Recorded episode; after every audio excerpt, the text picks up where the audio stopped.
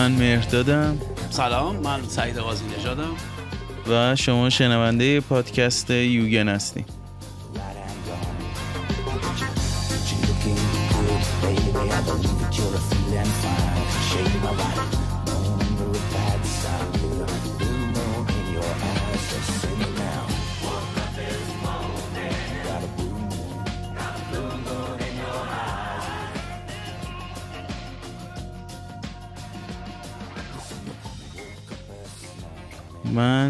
بار دیگه مهمون یعنی میزبان آقای سعید قاضی نژاد هستم و از این بابت خیلی خوشحالم چون قرار راجبه یکی از شاهکارهای تلویزیون صحبت کنیم دیگه. حالا شما یه حالا راجب سریالی می‌خوایم صحبت کنیم که اساسا همه معادلات تلویزیون آمریکا رو به هم ریخت. تولیدش ریسک بزرگی بود. معمولا آثار تلویزیونی حداقلش اینه که تا قبل از دهه 90 میلادی به طور قطع و یقین سعی می‌کردن سراغ فرمی از تولید برن که در دهه های مختلف امتحانش رو پس داده بود. به خاطر همین هم خب این باعث شده بود که در ذهن خیلی از حالا منتقدا این باشه که اساسا تلویزیون رسانه سبکتر و سهل الوصول تریه و اگه بخوام از نظر تبارشناسی بررسیش کنیم شروع سال 2000 حالا بر اساس کارشناسان حرف کارشناسای خودشون آغاز عصر نقره‌ای تلویزیون عصر طلایی رو اونو در دهه 90 می‌دونن 1990 تا 1999 و 2000 رو می‌دونن عصر نقره‌ای. ولی کاری که سریال سوپرانو کرد با تلویزیون عملا باعث شد که ما شاهد تولیداتی باشیم الان که دیگه عملا به نظرم رسیدن به سقف کیفیت و ایدئال بودن. خب همون جوری که متوجه شدیم همه با هم قرار راجع به سریال سوپرانوس صحبت کنیم که ساخته دیوید چیسه که نویسندگی هم حالا اسمش گاهن تو تیتراژ نبوده و نویسنده های دیگه هم بودن. یه نویسنده دیگه هم داشته وینتر اسمش یادم نیست که همون Boardwalk Empire رو نوشته. آره یه خب آره. چیس خودش نویسنده خیلی قابلی بوده. از اواخر دهه 70 میلادی خیلی تو مجموعه خیلی خوبی جز نویسندگان اصلی بوده. اگر درست خاطرم مونده باشه دو تا هم امی گرفته جدا از ماجرای سوپرانو در دهه های قبلی بابت نویسندگی حالا سریال های مختلف. یا یک یا دو امی و آدم شناخته شده بود. منتهای مراتب میاد و با این کاری ریسکی می‌کنه. یعنی عملا سریال سوپرانو الگو گرفته از بخش مهمی از روابط شخصی و زندگی شخصی و تجربیات خود چیس. به خاطر همینم به نظرم دقیقا شده آن چیزی که از دل برایت نمیم لاجرم بعد دل نشیند و اینا. به خاطر همینه که سوپرانو اینقدر سریال جذابی شده یعنی اگه اون بخش همون ماب و خلافکاری تونی سوپرانو رو ازش بکشیم بیرون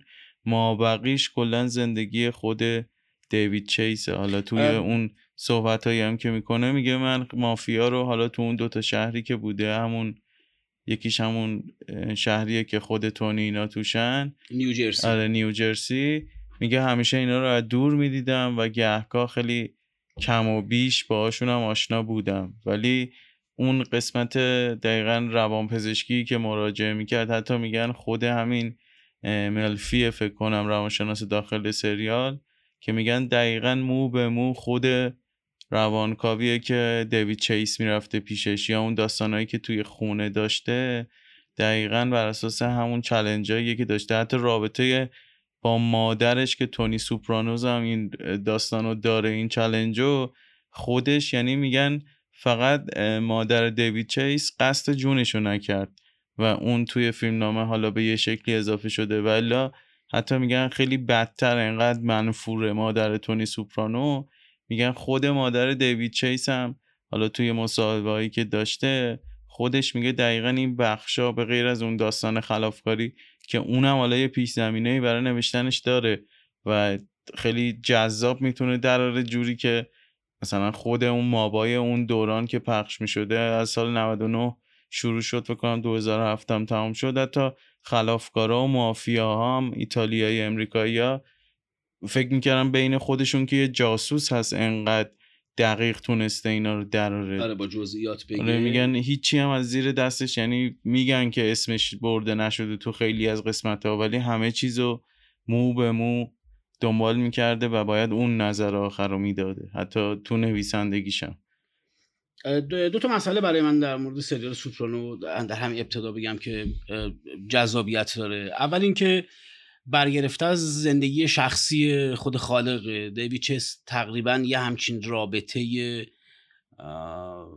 بیمارگونه ای با مادرش داشته و به خاطر این فشارها یکی دو سال قبل از شروع سریال سوپرانو و پخشش و حالا تولیدش در واقع خودش به جلسات روانکاوی می‌رفته. رابطه شخصی آقای چیس با مادرش و جلسات روانکاوی و رواندرمانی که می‌رفته عملا شده اون تجربیات درخشانی که ما در سریال سوپرانو می‌بینیم. و حتی در فصول اولیه اینو که دیگه قطعی می‌دونن فصلهای اول و دوم اصلا بخشی از مباحثی که در فیلم نامه نوشته شده و ما میبینیمش در بازی حالا بازیگرها به نوعی حدیث نفس خود چیسه که در اتاق روانکاو بین خودش و دکتر حرفایی بوده که رد و بدل شده بوده. به خاطر همین هم این اتفاق میفته براش. که بتونه مثلا یه نمی‌دونم مثل یه درمان میمونه. مسئله بعدی برای من سن آقای چیسه فکر می‌کنم از 50 سالش بود که تولید سوپرانو رو شروع کرد. و فرارش از کلیشه های رایج سریال سازی تلویزیون به نظرم باعث شد که موفق بشه سریال.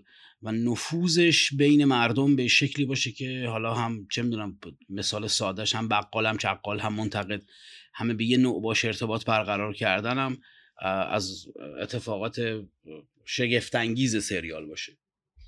بعد یه نکته جالب دیگه هم که هست. حالا ما همین اولش بگیم که ما نه قصد اینو داریم که بشینیم فصل به فصل و مو به مو و جز به جز اینو بررسی کنیم سریالو و بگیم تو این فصل این اتفاق میفته و یا نمی‌خوایم مثلا پیریویو کنیم سریالو. حالا تا اونجایی هم که می‌تونیم سعی می‌کنیم اسپویل نکنیم. ولی من نظرم این بود که یه پرونده جمع کنم راجع به سریال سوپرانوس چون از اونجایی که هم اهمیت خیلی بالایی داره توی چه تلویزیون. حالا یه چیز جالبی هم که از خیلی کوتاه میگن اول قرار بوده که فیلم سینمایی باشه و تهیه کننده ای که بازم اسمش به خاطرم نیست دیوید چیسو یعنی چیز می‌کنه که یه پایلوت بسازه و بعد حالا با یه میگه حتی دو ماه اچ بی او جوابشو نمی‌داده و داشته واقعا می‌رفته به سمت اینکه فیلم سینماییش کنه و حالا خلاصه تبدیل میشه به این چیزی که ما می‌بینیم و خیلی خوشحالیم که تبدیل نشد به یه فیلم سینمایی. آره ماجرای قبلش ماجرای پیش تولید ماجرای جالبیه. ایشون قصد داشته از دلش یه فیلم نامه ای در بیاره ولی انگار که حالا شکل موضوعات یه جوری بودی که خودش به نتیجه می‌رسه که حالا شاید حجم قصه ای که تو ذهنشه خیلی با یه فیلم حالا نهایتا دو ساعته به یه نتیجه ای نرسه پس تصمیم می‌گیره که حالا به قول تو با گفتگویی که با یکی تهیه کننده داشته بره به سمت اینکه تبدیلش کنه به یه سریال و این ماجرا خب فقط حالا اینو بگم. آره که میگم ما قصمون این شکلی نیست که مو به مو جز به جز. ما می‌خوایم یه پرونده ای برای پرداختن یا یا حالا یه برداشت نسبتا عمیق یا یه خانش جدید. چون من کمتر دیدم راجع به سریال تونی سوپرانوز صحبت بشه و دو همه میگن شاهکاره همه میگن که خیلی بازی های خفنی داره.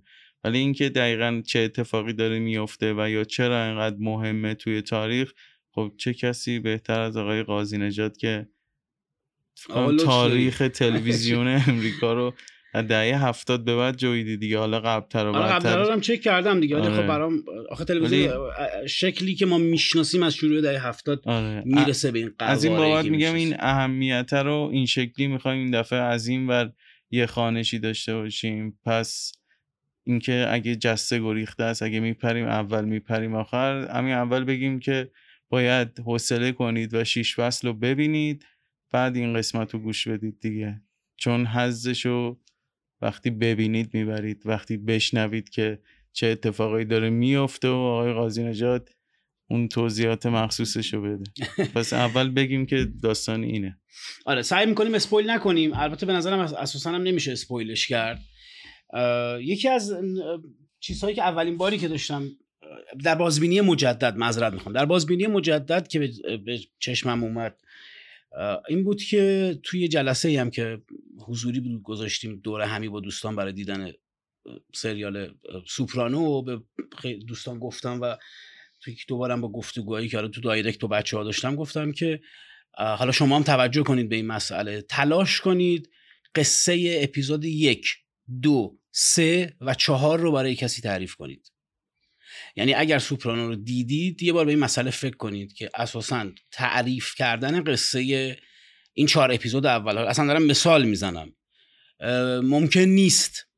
شکل کلی سریال به این, به این نحوه که انگار ما مثلا داریم یه رئالیتی می‌بینیم دوربین هایی در خونه این آدم وجود داره و داریم یه بخش از زندگیش رو می‌بینیم و این زندگی در ظاهر و در فرم قرار نیستش که اون نوع کلاسیک فیلم نام نویسی رو داشته باشه و خود این گذشتن از اون ماجرای کلاسیک فیلم نام نویسی اساسا کار نویسنده ها رو سختتر می‌کنه.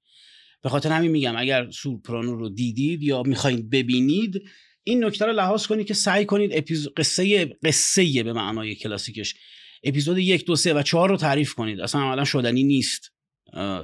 و خود همین مسئله مسئله بسیار مهمیه که نشون میده نویسنده پشت کاری استخونی خورد کرده و حالا به این نتیجه می‌رسی که این شکلی ماجرا رو پیش ببره و به خاطر همین هم ما با تونی از خواب بلند میشیم. تونی پا میشه میره توی مسیرش یه ترمزی می‌زنه از برادرزادش می‌خواد که حالا یه جای وایسه یه آدمی که خیلی رفتار متشخص و لباس متشخصی داره داره میره سر کار جلوشو می‌گیره حسابی کتکش می‌زنه و میگه پول من کو؟ بعد میاد سر کار و و و, اون چه می‌دونی می‌خوام بذارینش در قیاسش کنیم با اپیزود اول بریکینگ بد که خب طبیعتا بر, بر اساس همه کلیشه های درست و معقول فیلم نام نویسی لحاظ شده. ما یه آدمی رو وسط بیابون می‌بینیم گیر کرده. خب این کیه؟ نمی‌دونیم. کات می‌خوره برمیگردیم به عقب بعد متوجه میشیم حالا یه معلم سر و ساده ایه حالا می‌خوایم بدونیم که اصلا چرا رسیده به اون روزی که توی بیابون گیر کرده. و و و و همه اینا در اپیزود اول به سرعت گفته میشه و ما متوجه میشیم که حالا این آدم یه چالشی تو زندگیش افتاده. این اتفاق راجع به سوپرانو نمیافته. و اتفاقا این که فاصله بگیری از اون شکل کلاسیکش خیلی سخت اصلا یه چیزی هم که هست میگن سوپرانوز مثل مابقی سریال هایی که تا اون موقع چه بعد خودش پخش شده توی این ژان که مثلا تو خلاصه داستان رو می‌خونی میگه که یه تونی سوپرانوزی هست که بین روانشناس و خانوادهش و مشکلایی که داره می‌خواد رئیس اون خانواده مافیا ایتالیایی امریکایی نیوجرسی بشه هی کشمکش بین این سه تا چیزه. یعنی تو میگی ایول قراره بریم زندگی یه گنگستری رو ببینیم که سودای مثلا گادفادر شدن هم داره. ولی وقتی برخورد می‌کنی باهاش دقیقا به تمام اون چیزهایی که کلیشه هایی که تو ذهن توه از سریال های گنگستری از فیلم های گنگستری همه رو دونه به دونه میشکنه و باید قشنگ حوصله کنی و سر و کله زدن یه گنگستر رو از درونی ترین از شخصی ترین چیزای زندگیش بگیر تا اون داستانه کاریش تا جدا کردن زندگی از کارش. بچه هاش که دارن بزرگ میشن هی می‌خواد جلوی اینا رو بگیره که زندگی حالا مافیاگونش رو اینا تاثیر نذاره. پسرش به ارث نبره آره هم پسرش هم دخترش می‌خواد تایید مادرش رو بگیره. یعنی چیزاییه که شاید خیلی ها مثلا با دیدن قسمت اول یا دومش اصلا بی خیال شم من خیلی ها رو دیدم که بله. نتونستم فصل یک رو تموم کنن. میگن روند خیلی کندی داره. شاید فاصله بین کاتا زیاد باشه و تو فکر کنی که مثلا ریتم کندی داره. ولی داخل خود بطن قصه و داستان یعنی اون زرباهنگ درون درام خیلی چیز تند و تیزیه. یعنی اون درون هر مثلا سکانسی که شروع میشه اون کشمکشه رو داره شروع پایانه رو داره ریتم کندی داره ولی تمپوی خود اتفاقای داخل داستان خودش مثلا تو می‌تونی تمام سریال رو حذف کنی اون قسمت هایی که میره پیش روانشناس رو جداگونه ببینی. هم بار روانشناسانه داره هم یه دید جدیدی یه خانش جدیدی از یه گنگستر میده چیزایی که خیلی شخصیه. یه جورایی تمام کارهایی که می‌کنه پیش اون اعتراف می‌کنه. یا میشه اون داستانهایی با خانوادهش رو جدا دید میشه داستانهای گنگستریش رو جدا دید. ولی اینا یه جوری هر کدومشون تلفیق شدن تو هم دیگه که یه اودیسه خیلی جذابی به نام تونی رو می‌بینی این سفر قهرمانگونش از اون حالا مثلا حالا جز ام نیست اونقدر ولی اون سودایی که داره تو کارش بشه از دست دادن خانوادهش نگه داشتنش داستانهای کاریش هزار تا اتفاق خیلی جذاب دیگه ولی شما باید دل بدید و بیافتید یعنی اون قلابش بگیره. اگرم نگرفت به نظرم برید یه سریال اکشن تند و تیز خلافکارانه ببینید صفا کنید. ولی باید فصل یک رو فرصت بدید تا ته‌نشین شه به نظر من. چون برخلاف تمام سریال های دیگه است به نظرم که راجع به زندگی گنگستر است. دو تا نکته رو بگم تا یادم نرفته همین ابتدا. من اولا پیشنهاد می‌کنم به دوستانی که دارن اینو میشنون سریال مستند داستانی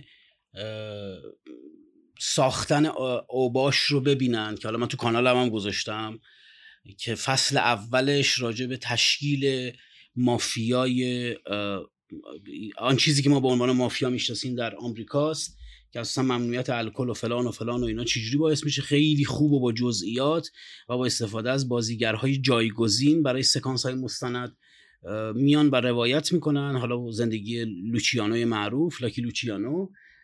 که از دل ایده ایده اون پنج خانواده نیویورکی رو مطرح می‌کنه که همچنان هم که ما داریم در این سال 2020 صحبت می‌کنیم هستن نوادگان و دارن به کارشون حالا در پوشش های دیگه ادامه میدن. در اون سریال ما یه که روایت واقعی خاندان پنج خاندان مافیاست.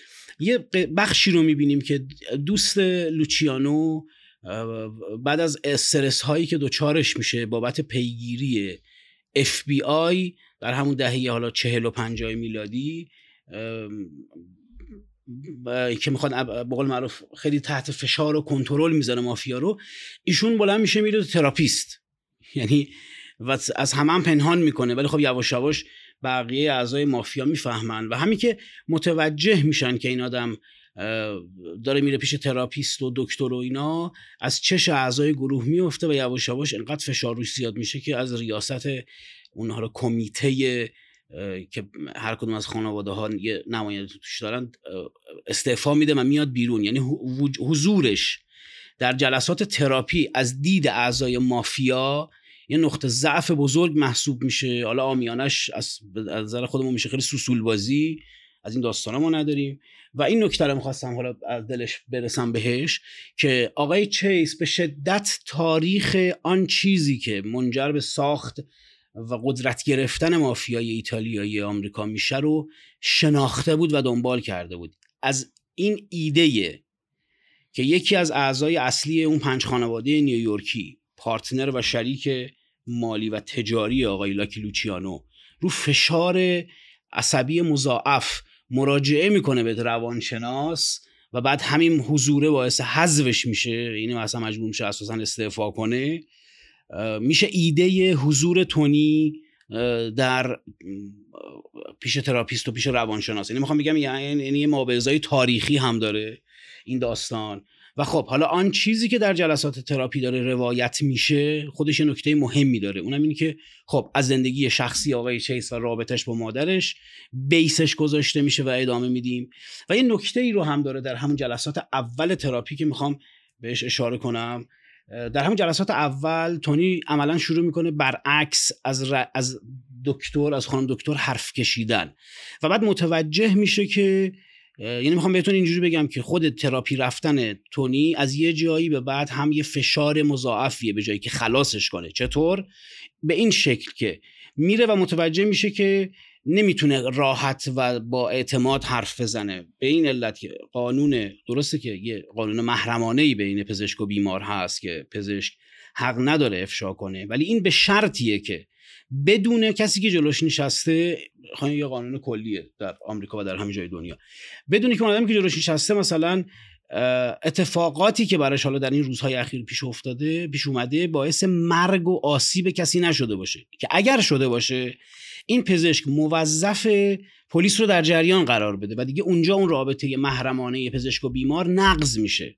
حالا وقتی تونی اینو متوجه میشه اگر دقت کرده باشین تا انتهای سریال و تا فصل پایانی همیشه وقتی می‌خواد چیزی رو روایت کنه که ما به عنوان بیننده می‌دونیم که منجر شده به اینکه در نهایت رفتن یکی رو کشتن یا خودش یکی رو کشته اونجاها رو عوض می‌کنه و حذف می‌کنه و خود اتفاقا همین شکل اینکه این ذهن این آدم می‌خواد همزمان هم سانسور کنه چیزی که می‌تونه به خطرش بندازه رو باعث یه فشار مضاعفی میشه. به خاطر همین شکل بازی آقای جیمز گاندولفینی فقید تو اون سکانس ها و در اون جلسات محشره. یعنی واقعا اگر به بازیگری علاقه داریم به نظرم یه کلاس بازیگری رایگانه. یه نکته دیگه ای هم که تا یارم نرفته بگم تونی هیچ وقت در طول همه سریال میمیک خنده هاش شبیه موقعی نیستش که پیش خانم دکتری که حالا گلوش هم پیشش گیر کرده میخنده. یعنی شکل میمیک خنده هاش کاملا متفاوت از مواقع دیگه که حالا پیش خانوادهشه پیش شریکاشه حالا یه داره به چیزی میخنده. یه جور معصومیت و کودکانگی در اون میمیک ها در حضور دکتر هست که به نظرم اجراش و اداش یه بازیگر استخون خورد کرده نیاز داره و جیمز گاندولفینی کاملا موفق میشه از پسش بر بیاد. حتی یه نکته جالب دیگه هم که داره همین چیزایی که گفتی یه واقع گرایی داره مثلا داستان خود سریال سوپرانو که واقع گراییش از فیلم های مثلا اسکورسیزی رد میشه از فیلم های کلاسیک گنگستری رد میشه. یعنی منظورم این نیست که اونا رد می‌کنه اونا بدنی خوبه. یه نوعی از واقع گرایی داره که سر همونه. میگم مثلا ما اگه مثلا اون ژانر گنگستری کلاسیک چه فرانسوی مثلا اون شکل آلندولون و دایره سرخ و چه می‌دونم اینجور فیلم ها رو اگه در نظر بگیریم توی این ژانر سوپرانوز از همه اونا المان می‌گیره ولی برخلاف همه اونا شنا می‌کنه. یعنی اون واقع گرایی که از زندگی یه گنگستر و چیز داریم مثلا شما دقت کنید تو این سریال آدم کشته میشه. ولی بیشتر وقت سریال روی شخصیت تونیه و روی اصلا کلا همه شخصیت های فرعی هم تا حدود خیلی زیادی پرورش پیدا می‌کنن و که بتونه خود تونی اونجا خودش اون شاخه برگایی که از به واسطه داستانایی که با این آدمای اطرافش پیش میاد عمیقتر بشه. چون همه رو به ما میشناسونه چه اون افیرایی که می‌کنه چه میسرسایی که داره چه زنایی که باهاش میخوابن همه و همه شخصیت پردازی میشن مثلا توی فیلم های مارتین اسکورسیزی خلافکارا مثلا یه شکلی هن. حتی تو خود گاد فادر نمی‌دونم چی جوری می‌تونم بگم که این واقع گرایی رو انگار ندارن یه ذره اون عنصر خیاله اون تخیله توی مثلا گادفادر هست نوعی که آدم می‌کشن نوعی که مثلا قرار می‌ذارن یهو می‌خوان یه تروری بکنن. همه چی اینجا به قدری واقع نمایانه است که میگم شاید این پس بزنه خیلی از آدم ها رو. یعنی بیشتر فیلم صرف بچه بزرگ کردن تونی دقدقه هایی که یه گانگستر داره معمولا اینا نیست. یعنی به ما نشون داده نشده این بخش. دعواهای زن شوهری هزینه هایی که یه آمریکایی باید توی زندگیش پرداخت می‌کنه. چه برای تحصیل بچه هاش چه برای خورد و خوراک. اون اتفاقایی که دارن اون پولشویی که می‌کنن اون کازینوه. یعنی شما با تمام اون ساز و کار مافیایی آشنا میشید که چی جوری توی زیرلایه اون شهر اصلا هم FBI می‌شناسه شنودم می‌کنه. و حتی خود FBI گزارش واقعی هست که میگه ما خونه خلافکارا رو که شنود می‌کردیم تو فصل آخر همه داشتن راجع به سریال سوپرانوز اون دو قسمتش صحبت می‌کردن که تازه پخش شده. میگم حتی رستگاری هم اینجا به اون معنایی که تو فیلم های اسکورسیزی یا فیلم های گنگستری براین دیپالما اون شکلی هست این رستگاری هم اینجا فرق داره. یعنی مثلا تو اون فصل آخر که تونی توی کماه بعد بلند میشه یا متنبه شده حتی اونم دووم نمیاره. خیلی سریع برمیگرده به اون حالت قبلیش. می‌خوام بگم یعنی شاید چیزی که متفاوتش می‌کنه این نگاه سوپر رئاله که سریال داره از یه زندگی گنگستری. آفرین. ببین نکته اینجاست که در سریال سوپرانو آقای چیس میاد و مدل زیبایی شناسی بسری خودش رو پیاده می‌کنه که به شدت مبتنی بر یک نوع واقع گرایی مستند. به خاطر همینم گنگسترهاش یعنی انقدر درگیر این نیستش که اسلحه دست گرفتنشون از نظر بسری اون فرم زیبایی شناسی رو داشته باشه که برای مای بیننده آثار سینمایی مافیایی جا افتاده. انگار داره حماس زودایی می‌کنه از اون یکی فیلم ها. انگار داره اینا رو پاشون رو زمین تر نشون میده تا اون مثلا اسکارفیسی که می‌دونی چی میگم؟ آره آره همین به خاطر اینکه یه نوعی مستند ببین موقعی می‌تونین من توصیه می‌کنم حتما میکینگ ماب اگه درست گفته باشم ساخت او باش ساختن او باش که دو فصلش رو شبکه AMC ساخته فصل اولش بر اساس اینی که اساسا مافیای یعنی ما میریم به کودکی این لاکی لوچیانو و اینا که حالا بچه های ولگرد خیابونی بودن و یواش یواش رو هوششون موفق شدن پادو بشن بعد همجوری پله پله رشد کنن تا برسن به اینجا که حالا مثلا 15 سال بعد تو سی سالگی خودشون اون پنج خانواده معروف نیویورکی رو بنیانگذاری کنن. خب؟ وقتی که اون مستند رو می‌بینی که بر اساس روایت تاریخی داره میاد جلو نریشناش گفته میشه و لحظاتش با توجه با کمک بازیگرها بازسازی میشه. شما متوجه چند تا نکته میشی. اولش که خب خیلی یادآور فیلم روزی روزگاری در آمریکای سرجو لئونه است و اون چهار پنج تا بچه ای که رفیقن همون یه جورایی یادآور همین لاکی لوچیانو اون گروه چهار نفرشونه. و میگم چیس به شدت به تاریخ آن چیزی که در واقع برای مافیا اتفاق افتاده تکیه می‌کنه و سعی می‌کنه که اون رو حالا در دل مثلا دهه دو هزار بازسازی کنه. به خاطر همین هم بیشتر از این که به نظر من نگاهش به رفقای خوب و نمی‌دونم خیابانای پایین شهر رو نمی‌دونم حالا پدر خوانده باشه نگاهش به خود تاریخ واقعی مافیاست. می‌دونی مثلا چرا به لوچیانو گفتن خوش شانس؟ مثلا این آدم واقعا چند تا ترور عجیب غریب رو شانس میاره و نمیمیره. می‌دونی؟ واسه همینه مثلا این لاکی لوچیانو لوچیانو خوش شانس. این لقب لاکی از کجا میاد و نمی‌دونم این, این شکلی که بهش میگن. به خاطر همین بیشتر از این که متکی باشه به آثار سینمایی متکی بوده به تاریخ واقعی خود مافیا.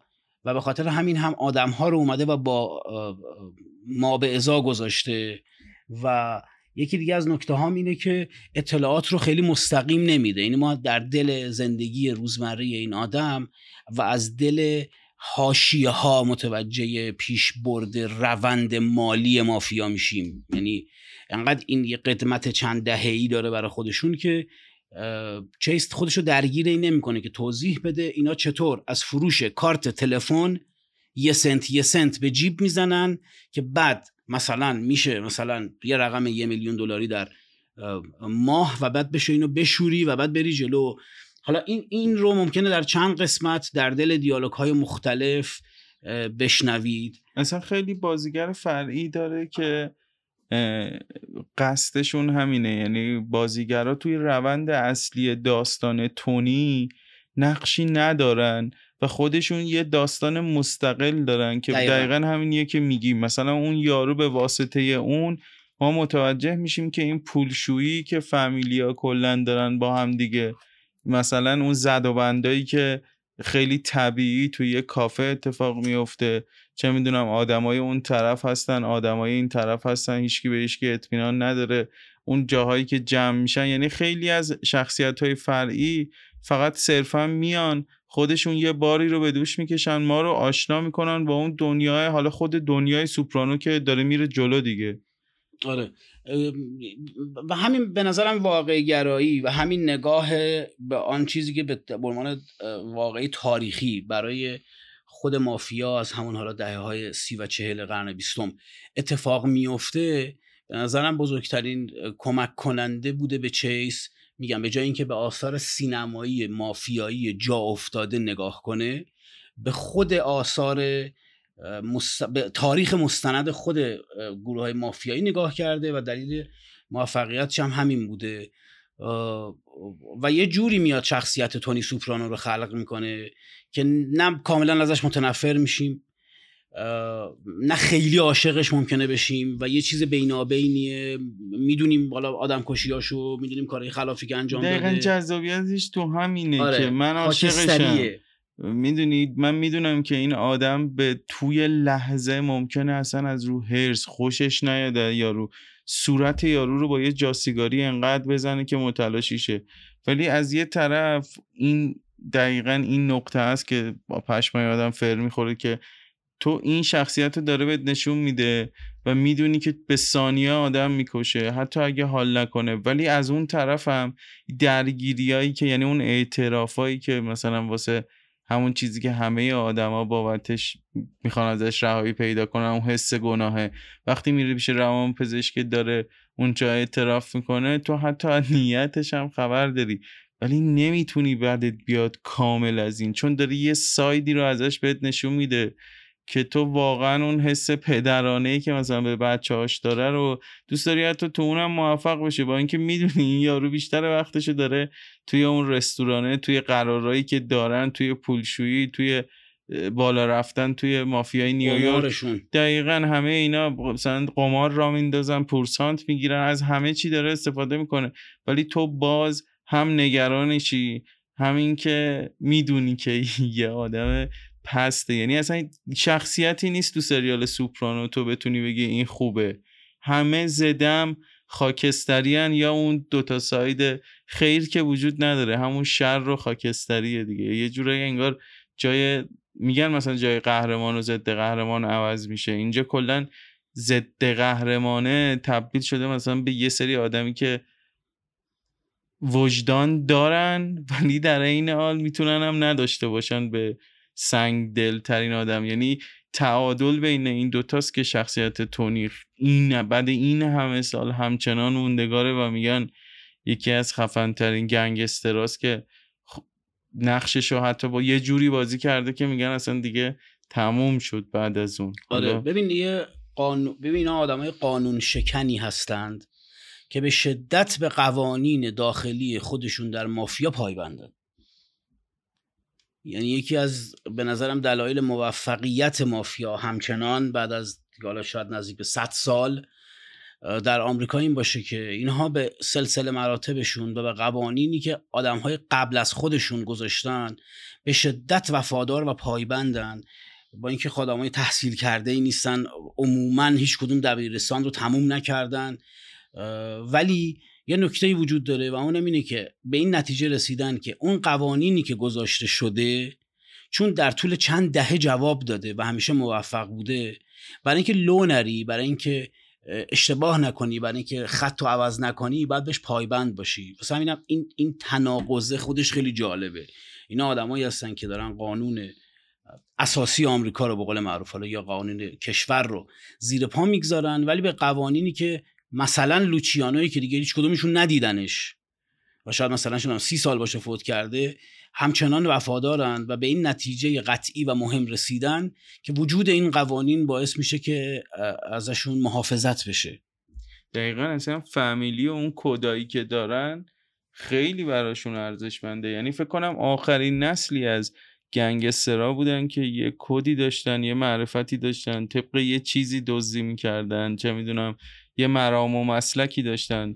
مثلا حالا نمونهش تو اون سریال وایر هست که با تغییر اون هزاره جدید اصلا نوع خلافکاری نوع زد و بندا نوع خانواده حالا فامیلی اون مابایی که درست می‌کنن کامل تغییر می‌کنه. یعنی حالا یه فصلم داره. من درست یادم نی میرن ایتالیا می‌خواد آره،, آره. برگرده به ریشه و اصل خودش که میره آره. اونجا اصلا می‌بینه که سیسیل اگه اشتباه نکنم آره فکر کنم که میرن ته مثلا مافیا که اونجا اصلا به اینا به چشم یه آوتسایدر نگاه می‌کنن آره. به اینا بر می‌خوره چون تونی خیلی پوز ایتالیایی بودنش و و اولین بارم از همشون با اینکه آره. ایتالیایی تبارن پا میشن میرن سرزمین مادری در واقع. اینم خیلی نکته جالبیه براشون. و اون سرزمین مادری پسشون می‌زنه. یعنی اینا رسما همون یاقیای غرب وحشی بیشتر. تا اون مرامی که اونجا توی آمریکا دارن اصلا کلا زمین تا آسمون با اون مرامی که توی ایتالیا و اون خانواده های مافیا آره. هست فرق می‌کنه. حالا نوع احترام به اون بزرگترشون توی اون خانواده و زد و بنداشون و مسلکشون و مناسبات مناسباتشون و تمام اینا کلا فرق می‌کنه و تونی اونجا هم یه ضربه مشتی می‌خوره برمیگرده آره خب عملا اینا اینا دیگه فکر کنم اگه اشتباه نکنم نسل پنجم اون مهاجرای اولیه ایتالیایی هستن که تو آمریکا اومدن. خب همچنان سعی کردن اون سنت ها رو بین خودشون حفظ کنن ولی خب هیچ کدومشون درست حسابی نه. ایتالیایی بلده نه تا ایتالیا رفته. و این, این شکل جالبه. این برخوردشون تو ایتالیا با خود حالا و مافیا و این که می‌خوان یه کار بیای اونجا را بندازن و رابطهشون رو عمیق‌تر کنن که به قول خودشون حالا ریشه هاشونه ببین تو سریال ما خیلی قتل می‌بینیم. نمی‌دونم برای تو یا چیز خاطر تصویر ولی برای من یکی از دردناکترین قتل ها قتل اون گارسون رستوران دریایی بود. یعنی خیلی کم پیش میاد که من قتلی رو توی این سریال دیده باشم و عصبی شده باشم و دلم سوخته باشه و بگم خواهی حق این آدم نبود. نمی‌دونم یادت میاد توی که فصل سه یا چهار اگه اشتباه نکنم خب همشون رفتن چیز و حالا در نهایت انعامی که به گارسون میدن خیلی انعام کمیه. به خاطر همین هم گارسون میاد بیرون و به اون دو نفر حالا شریکای چیز برادرزادش و اون که دیگه دوستشون میگه از من ناراضی بود این فلان یه بحثی در می‌گیره و اینا می‌کشن این چیز. حالا اینم امیدوارم دیگه به چیز اسپویل نگیرین. ولی آدمی اون لحظه میمیره که اصلا حقش نبود. یعنی جز مرگای و بعدم یه شکل خاصی سکانس رو برگزار می‌کنه چیس یه جور یه نوع بلاحت وجود داره در اون رفتاره در این حالی که اون مرگ خیلی تلخه. اون آدم لیاقتش نبود بمیره و میاد ازشون می‌پرسه. حالا انعام بخوای بخش از فرهنگ آمریکایی هاست. و تا جایی که من متوجه شدم یه بخشی از بار حقوقی گارسون ها هم با اون انعامیه که می‌گیرن از مردم. یعنی انگار که حالا یه تعهدی هستش که حالا مثلا حقوق انقدی نصفش رو نقدی میدیم نصفش هم شما باید بتونین از انعام مشتری ها جذب کنین. و اون وقتی میاد پیگیر میشه که از من ناراضی بودین و آخر سر منجر به قتلش میشه برای من دردناکترین قتل کل مجموعه است. نمی‌دونم تو همچین چیزی دو ذهنت هست از قتلی که مثلا برات توی کل سریال من بوده باشه. همین چیز بوده. من شیرین ترینش رو یادمه تلخرینش شیرین ترینش شیرین ترینش همین اسمش فراموشم شده. همین بازیگر ماتریکس بود.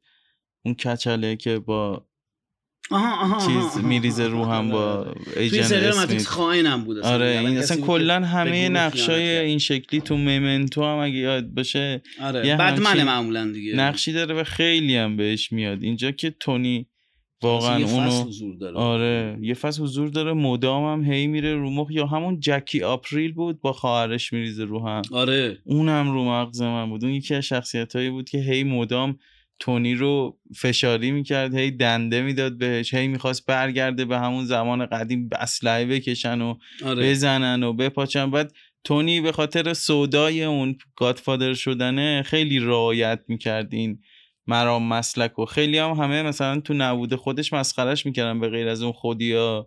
آره. که این خیلی دیگه سوسول شده تونی دیگه نمی‌دونم دست به چیز نمی‌زنه. همیشه هم یه انگی هست که تونی پیش اون روانشناس اعتراف می‌کنه. انگار که آدمای اطرافش دست کمش می‌گیرن تو کار و مدام هی باید خودش رو ثابت کنه و هر بارم که ثابت می‌کنه دوباره با یه فشار بیشتری برمیگرده پیش اون روانشناسه. حالا تو از طرف اون داستانای ماب و شکگیری مافیا و اینا گفتی ولی سریال مثلا یکی دیگه از ستوناش همین داستان روانشناسی این آدم است که میگم اون داستانهای تراپی رو راحت تو می‌تونی به عنوان case study ببینی. هم برات بار روانی داره هم تمام دیالوگایی که گفته میشه اونجا انگار اون side خشمگین تو حالا زندگی ما ایرانیا که خیلی با این عجینه با این خشمه.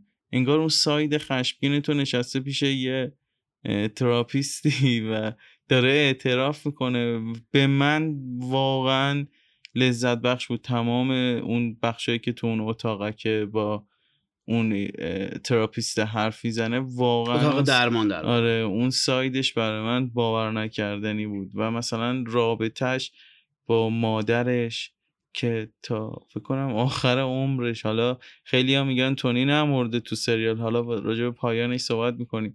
ولی تا آخرین لحظه زندگیش این تایید و این دمت گرمه رو از مامانه می‌خواست و ما می‌دیدیم که مامانه مدام داره غور می‌زنه. ولی وقتی می‌رفت بیرون از اون رفاهی که تونی براش فراهم کرده استفاده می‌کرد قورش هم می‌زد. یک بارم به این نگفت دمت و این خشمه فروکش نکرد تا زمانی که مادره مرد و اونم نگفتش. حتی یه بارم قصد جونشو کرد. میگم این داستانهای پیچیدگی همین داستاناش با زنش این روابطی که با اون روانشناسه داره واقعا اصلا کشش جنسی که به روانشناسه داده به دکتر خیلی عجیبه که انقدر باید بازیش بازیش و این ساید روانی واقعا واسه من یکی از جذابیت های سریال ببین در سریال چیسی کارایی رو انجام میده به نظر من که به همه نویسنده های بعد از خودش جسارت خلق دیگرگونه سکانس ها رو داد. اگر بخوام مثال بزنم مثلا رابطه تونی و برادرزادش حالا ما به عنوان برادرزاده می‌شناسیم تو سریال دیگه ممکنه بیاد چیز دیگه ای باشه. حالا عملا برادرزادش نیست ولی حالا به عنوان برادرزاده عنوان میشه. ببین مثلا رابطه این دو نفر که حالا این آدم مسنتریه و اون یه پسر جوونتریه اساسا میشه بنیان شکل رابطه جسی و والتر وایت در بریکین بد.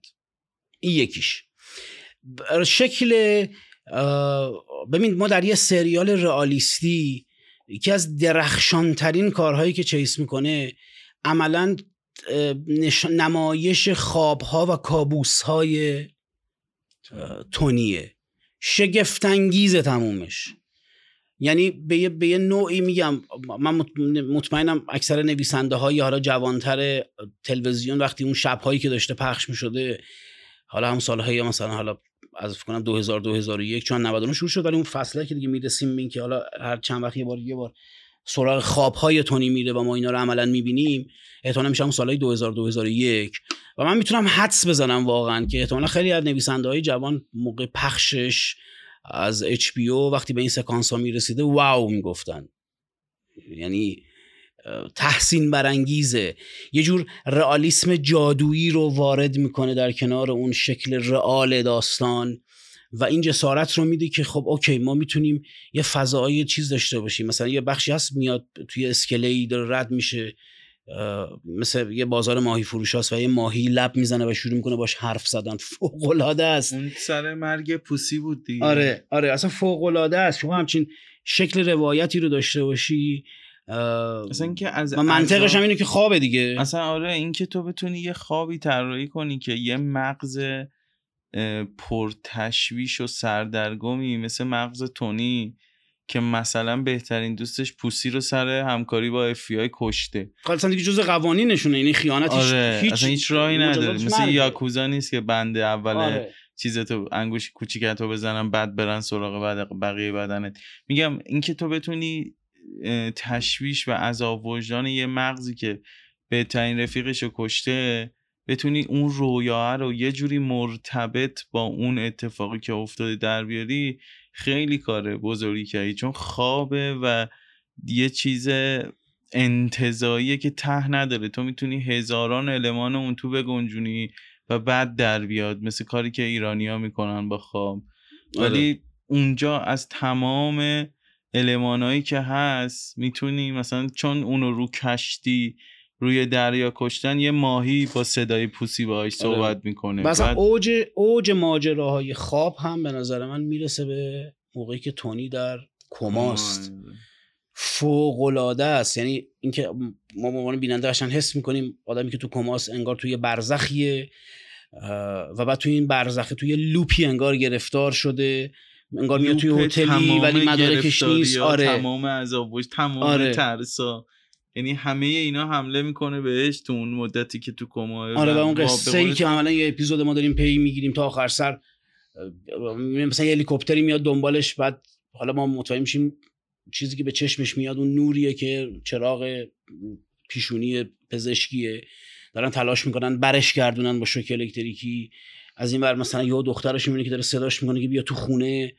از این هم هلیکوپتر داره میشینه که ببرتش و ما تو اون لحظه نمی‌دونیم که عملا بین مرگ و برگشت به زندگی این سکانس کجای برزخی مثلا. آره آره می‌دونی خیلی فوق العاده است. این, این کارهایی که انجام میده.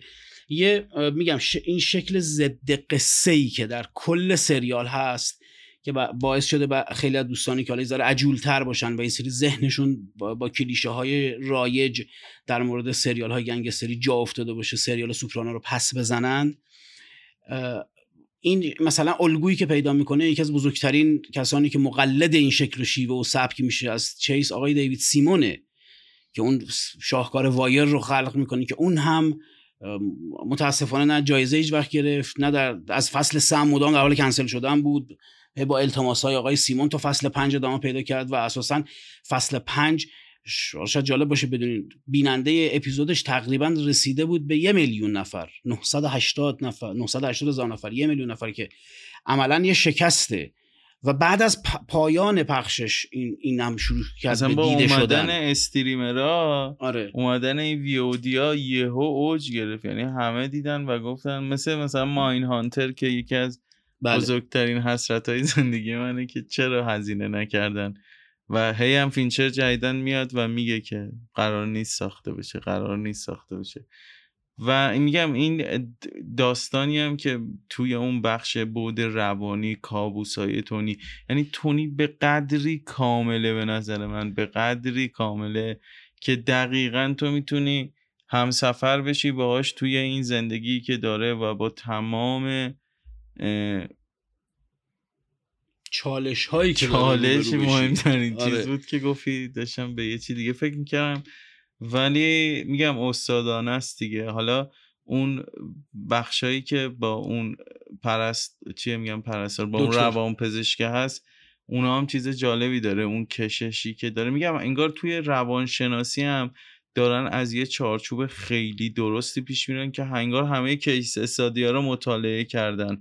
روابطی که مثلا مریض عاشق مثلا درمانگرش میشه یا درمانگر عاشق مریضش میشه حتی یه چیزم خود اون ملفی هم میره پیش یه روان پزشک بله قسم معمولا دکترها خودشون آره بازیگرش می‌خواستم بگم که خیلی آره.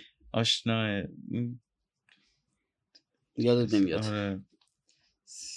آره اون دکتر ثابتی که خود آره. خانم دکتر مراجعه می‌کنه پیشش تا به قول معروف فشارهایی که با دیدن بیمارها در طول هفته داره عملا سلسله مراتبی حتی اونم بله. میره پیش یکی دیگه و حالا اینا تونی رو دارن و یه جایی به بعد اصلا خانم دکتره می‌خواد قطع کنه که براش انقدر این شخصیت جالب میشه. تونی از گرایش جنسی بهش داره دیگه. هم اون هم گرایش جنسی رو مثلا پس می‌زنه و به اون روان پزشکی که ارشد تر از اینه داره باش صحبت می‌کنه بهش میگه که من می‌خوام برام جالبه که ببینم زندگی یه گنگستر رو. یعنی میاره این سمت که من می‌خوام اولین نفری هستم که دارم با رئیس یه مافیایی صحبت می‌کنم و فلان و اینا که اون دکتر بهش میگه خطرناک صد درصد تاثیر می‌ذاره رو رو خودت و زندگی. تو گفتگو با این آدم دونستن رازاش. یعنی یه جورایی تو هم این کششه رو داری نه اندازش تقصیر این. مثل همون چیزی که توی ماین هانتر اون مرده که همون اولین کسی که میبیننش عینکی گنده آره. که اون یکی همکار کمپر آره کمپر بهش میگه که تو نمیترسی که انقدر راحت میای اینجور چیزا رو گوش میدی یا نه اون تو اوج خونسردی میگه نه ولی همکار همین اصلیه که میره مصاحبه می‌کنه بهش میگه ببین اینا تاثیر داره رو زندگی تا آره. که پایان فصل اول اون پنیکه رو می‌کنه وقتی آره. ات کمپر بغلش می‌کنه می‌بینه کجا وایساده اصلا داره چی کار آره.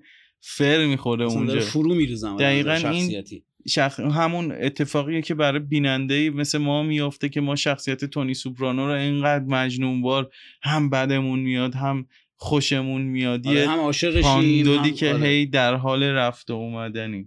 و میگم هر چی راجبش صحبت می‌کنیم باز به کامل شدن این شخصیت می‌پردازه. ببین یه چیزی راجب تونی وجود داره که شاید آقایون خیلی بهتر بتونن درکش کنن و بشه خیلی خوب توضیح داد. به نظر من به جای اینکه با بگیم مثلا سریال فرم و فضای مردانه ای داره می‌تونیم اینجوری بهش نگاه کنیم که سریال درد مرد بودن رو نشون میده. می‌دونی؟ آدمی که حتی باید از همکارا و نزدیکانش دکتر رفتنش رو پنهان کنه به خاطر اینکه پیش تراپیست رفتن در فرهنگ مافیایی یه جور ضعف و لوسبازی و افته و به خاطر همین هم این آدم می‌دونی هم در این حالی که داره سعی می‌کنه خودش رو آروم کنه در این حال هم داره خودش رو سانسور می‌کنه و در این حال هم یه چیزی داره در وجودش رخنه می‌کنه که داره پوکش می‌کنه. یه دیالوگی برادرزادش بهش میگه یه جا توی عصبانیت هاش و اینا که تو اون کلابی که دارن. و خیلی به نظر من دیالوگ درخشانیه و چون انقدر لابلای حرف ها گفته میشه اینا که ممکنه گاهی بیننده ای که دفعه اول می‌بینه خیلی بهش توجه نکنه. برمیگرده به تونی میگه ببین ما می‌دونیم که تو وارد بحران میان سالی و چل سالگی شدی و بعد برای اینکه به خودت ثابت کنی که هنوز مردانگیت حالا به صورت فیزیکی و جنسی منظورمه داره کار می‌کنه شروع کردی با صغیر و کبیر خوابیدن و فلان و فلان و فلان و اینا و خیلی نکته مهمیه. می‌دونی؟ یعنی یه جور انگار واکاوی رفتارهای تونی هم هست توی این دیالوگ خیلی ساده ای که حالا نهایتا تو سی ثانیه گفته میشه و ما میگذریم ازش و متوجه میشیم که می‌دونی در این حالی که همسر خوبی داره که شکل هوشمندانه ازدواجش باعث شده برای خیلی ها الگو باشه و خیلی ها به این این مدل ازدواجش رو تحسین می‌کنن. ولی در عین حال هم خیلی چیزا رو نمی‌تونه به همسرش بگه و در عین حال هم همین باعث شده که معشوقه های گذری داشته باشه. حالا تو اون خانمی که خانمی که تو عمل چیز مشاوره نه نه مشاوره تو فروش ماشین کار می‌کنه و یه دوره ما اینا تو مطب تراپیست یعنی جفتشون آره. مریضی هن که مراجعه کردن به همین خانم دکتر. اونجا تو سالن انتظار مبحث آشناییشون اتفاق میفته و به شدت نظر شخصیتی شبیه تونیه. یعنی نه نمی‌تونه بشنوه نه نمی‌تونه بپذیره و یه رفتارهای هیستری و خشنی داره اون خانم و خب یکی دو فصل میگذره تا ما متوجه میشیم در نهایت چه اتفاقی براش افتاده و ما هم مثل تونی عملا غمگین میشیم چون یه ذره پیچیده میشه ماجرا براش. هم زنی بوده که قوی بوده و از پس تونی برمی اومده از نظر حالا فرهنگ زبانی. و این, تونی این که چی میشه آخر براش خب خیلی غم در واقع. اصلا تونی از اینکه شبیه خودشه اول خیلی خوشحال میشه اصلا خوشش میاد از بین حالا تمام معشوقایی که داره. این کسیه که حالا مثلا اونقدر نیاز به تونی نداره لحاظ مالی و کندن و اینجور چیزا زن قویه آره و تونی واسه اینکه اینو به دست بیاره تمام مثلا تلاشش رو می‌کنه. حتی بیشتر از مواقع دیگه که اون روان پزشکم بهش میگه که میگه این اصلا گزینه خوبی نیست که داری میری باهاش تو رابطه ولی تونی می‌خواد اونو به دست بیاره. اونم می‌خواد دست نیافتنی بمونه. و وقتی تونی اونو به دست میاره و وقتی خودش رو انگار از بیرون می‌بینه اونجا می‌فهمه که دقیقا عمق کار کجاست که با یکی مثل خودش عمرن بتونه مثلا سازگار باشه. چون دو تا پادشاه مثلا توی اقلی حالا اون زنه که خیلی تو اصلا تو مقام تونی نبود ولی اون چیزی که تونی باش برخورد می‌کنه اونم یکی از تراماهایی که تونی از معشوقاش می‌خوره. یعنی زنش به شدت سنتی به شدت اولد اسکول مثلا ایتالیایی مهموندار و چه می‌دونم سفرهدار و, و آشپزی و یعنی ولی تمام معشوقه های تونی اون توجهی که اون مادر نداده اون عقده های حقارتی که سر کار براش به وجود میاد وقتی میره با اون نیویورکی های مقام بالا صحبت می‌کنه وقتی برمیگرده اصلا یه آدم دیگه است. یعنی اون تحقیری که اونجا میشه اون حرفایی که نمی‌تونه بزنه اون سرکوب هایی که توسط خانوادش میشه بچه هاش میشه هی می‌خواد اینا رو دور نگر داره اونا بیشتر. مثلا حتی دخترش مثلا اون استقلالی که داره دقیقا از همون زندگی مافیایی تونی سرچشمه گرفته و همون جوری پچل بودن پسرش دقیقا به خاطر همین سرکوفتاییه که می‌زنه که همیشه میگه تو به درد نخوری و هی می‌خواد از اون مسیر دورش کنه. اون بدتر کشیده میشه توی یه راه دیگه. میگم تمام مدت تونی داره ده تا چیز رو هندل می‌کنه و به قول تو این مصیبت یه مرد بودنه که تمام چیزایی که حالا داره نشون میده روی دوش اون مرد است و واقعا داره منفجر میشه. یعنی اون نقطه ضعفی که تونی توی این فیلم نشون میده همین تراپی است که خیلی چیزا رو نشون میده. یعنی تو متوجه میشی که همچنان اون تاییدی که مادرش بهش نداده رو تو همه آدما جستجو می‌کنه و به محض اینکه بهش تایید میدن دیگه اون آدم ارزشی نداره. یعنی اون تاییده دیگه معنای خودش رو از دست میده. این یک جایی باید تایید می‌شده که نشده و تا تمام یعنی مابقی عمرش رو شروع می‌کنه به پاره کردن همه چیز و جر دادن و خورد کردن هر چیزی که بهش اون حس کوچیک بودن و اون حس حقیر بودن رو میده. دو تا نکته رو تا یادم نرفته یادآوری کنم. سریال به قدری ظرافت داره که من ترجیح میدم به پیاز تشبیهش کنم. یعنی انقدر لایه لایه است که شما وقتی یه لایه رو برمیداری دوباره یه لایه دیگه است و معمولا هم این لایه لایه بودن باعث میشه که گاهی مثلا برای خود من این اتفاق افتاد. ممکن حالا دوستان دیگه که دیده باشنش از من باهوشتر باشن. اصلا من تو بازبینی دوم متوجه یه سری چیزا شدم که دفعه اول اصلا دقت نکردم. ببین مثلا تیتراژ سریال که یکی از بهترین تیتراژهای سریال های سالهای اخیر هم هست و خیلی هم موسیقی و ماندگاری داره. نمی‌دونم می‌دونی یا نه که نیویورک و نیوجرسی نزدیکن به هم. مثل مثلا تهران کرج.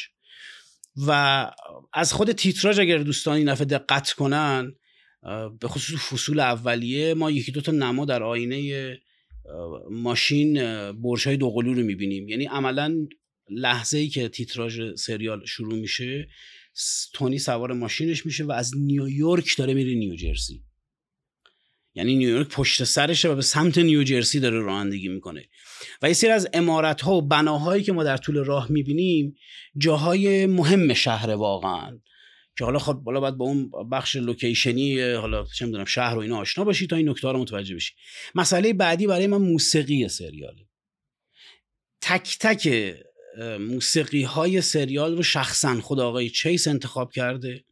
هیچ موسیقی الکی پلی نشده در لحظای مختلف و یه جور موسیقی محیطی رو انتخاب کرده که برای خود من شخصا خیلی جذابه تا اینکه شما عملا روی سکانس ها آهنگ سازی کنی. یعنی حالا وارد کلابی میشه یه آهنگی داره پخش میشه. می‌دونی این موسیقی الزامش اینه که مثلا تو یعنی فضا فضا بهمون اون موسیقی رو میده. وارد کلابی میشه موسیقی داره پخش میشه. میاد تو خونش مثلا پسرش حالا آهنگی گذاشته و تو پس زمینه ما این موسیقی ها رو میشنویم.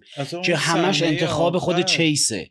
اون موسیقی سمت قسمت اون لحظه پایانی قسمت آخر دقیقا هم نیست که come back to home come to me یه همچین موسیقیه که خیلی هم مرتبطه. دقیقا اونم موسیقیه که از این دستگاه ها هست که میری سکه آره، میندازی آره. برات می‌ذاری. یعنی اونجا هم حتی اون موسیقی همین چیزی که میگی به معنای ترانه معنای ترانه. در تک تک soundtrack هایی که از اپیزود یک تا اپیزود آخر پخش میشه چه برای سی ثانیه چه برای یک دقیقه که حالا تو محیطی هن که موسیقی به خاطر اون فضا داره پخش میشه فوق العاده مهمه برای اون صحنه. مثلا حالا رو علاقه خودم به متالیکا تو فکر کنم فصل سوم اگر اگر اشتباه نکنم تو فصل سوم یه ذره تونی جایگاهش بین دیگران متزلزل شده و موقعی که حالا اون فشار کاری روش هست وارد کلاب میشه و حالا اون اون خانمایی که استریپرن اگه اشتباه نکنم بله آره. اونا مثلا دارن میرقصن و موسیقی که داره پخش میشه آهنگ پادشاه هیچ متالیکاست مضمون ترانه راجع به پادشاهی که تاج و تختش رو از دست داده و داره سقوط می‌کنه. و تو پس زمینه داره شنیده میشه. و ما هم داریم حالا دیالوگ های تونی رو که خبر می‌گیره فلانی اومد نه فلانی کجا رفت رفت دارم یه گزارش روزانه رو بهش میدن. و فوق العاده است انتخاب موسیقی. حالا یه نکته رو زیادم مونده به خاطر علاقه خودم. دارم میگم میگم و پر پر از این لحظات در آره در سریال و در همه اپیزودها که اون مضمونه یه گاهی داره کاور می‌کنه کل فضا رو. میگم مثلا نمونه شالم این پادشاه هیچ. و مضمون ترانه که میگه توی پادشاه سقوط کردی یا هیچ کس برات نمونده نه تاج و تختی نه سربازی. و دقیقا با وضعیت حال حاضر تونی تطبیق داره و مطابقت داره اون موسیقی که داره پخش میشه. خب بعد آقای قاضی نجات یه چیزی؟ ما اگه قرار نباشه اسپویل کنیم راجع به پایان فیلم که یکی از معماها میستری آره، تلویزیونه آره. چیکار کنیم؟ خب می‌تونیم اولش که خب به خاطر اینکه پایان آره پایان روشنی نداره. دقیقا. و بعد با این پایان حتی در آثار دیگه شوخی شده. آره یعنی در بوجک هورسمن آره. عملا در انیمیشن درخشان بوجک هورسمن با این پایانه اینجوری شوخی میشه که حالا یکی از شخصیت ها میره مثلا انگار خونه چون خب قصه قصه بازیگر سیتکامه حالا خود بوجک. و طبیعتا بخشی از روابط و قصه بوجک هورسمن داره در هالیوود اتفاق میفته. یعنی آدمایی که شخصیت های اصلی که تو این انیمیشن دور بر این آدم هستن یا روزنامه نگارن یا فیلم نویسن یا کارگردانن یا بازیگرن و محیط های رفت آمد این آدم هم استدیو هاست و فلان اینا. پس این اجازه رو داده میشه بهش که یعنی توی قصه شوخی بشه. خب مثلا یه همخونه ای داره بوجک که ما اساسا نمی‌دونیم چرا این همخونه شده با صدای آرومپال این آدم خب یه بار میره انگار خونه مثلا چیس با دو دختر یعنی دو دخترش میشه دختر چیس. حالا این در واقعیت چیس دختر داره یا نداره مثلا نمی‌دونم. ولی تو سریال اینجوری شوخی میشه باهاش که ایشون از ترس آقای چیس می‌خواد از خونه فرار کنه از خونه یه دختره که حالا طبقه دومه یه نوار نگاتیوی رو پیدا می‌کنه از نگاتیو رو به عنوان تناب استفاده می‌کنه و میندازه پایین که چیز بشه. و ما متوجه میشیم که این حلقه ادامه اون صحنه پایانی معروف سریاله. و چون این حلقه رو این آدم نابود کرده ما یهو با یه فید سیاه در سریال مواجه میشیم که نمی‌فهمیم خب چی شد. مثلا در نهایت اینکه اون نگاتیو نابود شده. سکانس فیلم برداری شده بوده. حالا ضمن که این شوخیه یه مواعظای واقعی هم داره. به خاطر اینکه ظاهرا چیس قرار بوده یا انجام داده. اینو خیلی مطمئن نیستم. به یقین که بالا بگم قطعا ولی انگار یه پایانی که مشخصتر رو می‌خواسته فیلم برداری کنه یا فیلم برداری کرده بوده که شما می‌دونستی در نهایت سر تونی چه اتفاقی میفته ولی حالا حالا یا فیلم برداری کرده باشه یا فیلم برداری نکرده باشه در تو تدوین استفاده نمی‌کنه و ما با اون پایان عجیب مواجهیم که نتیجه گیریش می‌تونه به تعداد بیننده هایی باشه که سریال رو می‌بینن. یعنی الان من خودت می‌تونیم دو تا نتیجه کاملا متضاد داشته باشیم که حالا اصلا نمی‌خوام حرفش رو بزنم. به خاطر همین نمی‌دونم بیشتر از این به نظر نمیشه بازش کرد. حالا اگه مخالفی بگو. نه مخالف که نیستم ولی به نظرم تا حدودی حالا خود چیس صحبت کرده گاندولفینی صحبت کرده که اینا میگن ما اون صحنه ای که قرار بود حالا مثلا تونی توی اون چیزی که قرار بود فیلم برداری کنن میمرده یعنی لحظه مرگش رو فیلم برداری نکردن و جزء حالا چیزا نبوده و راشا و رافکاتا و اینا. ولی اتفاق جالبی که میفته به نظرم تدوین تا حد زیادی یه جوابی میده یه پاسخی میده.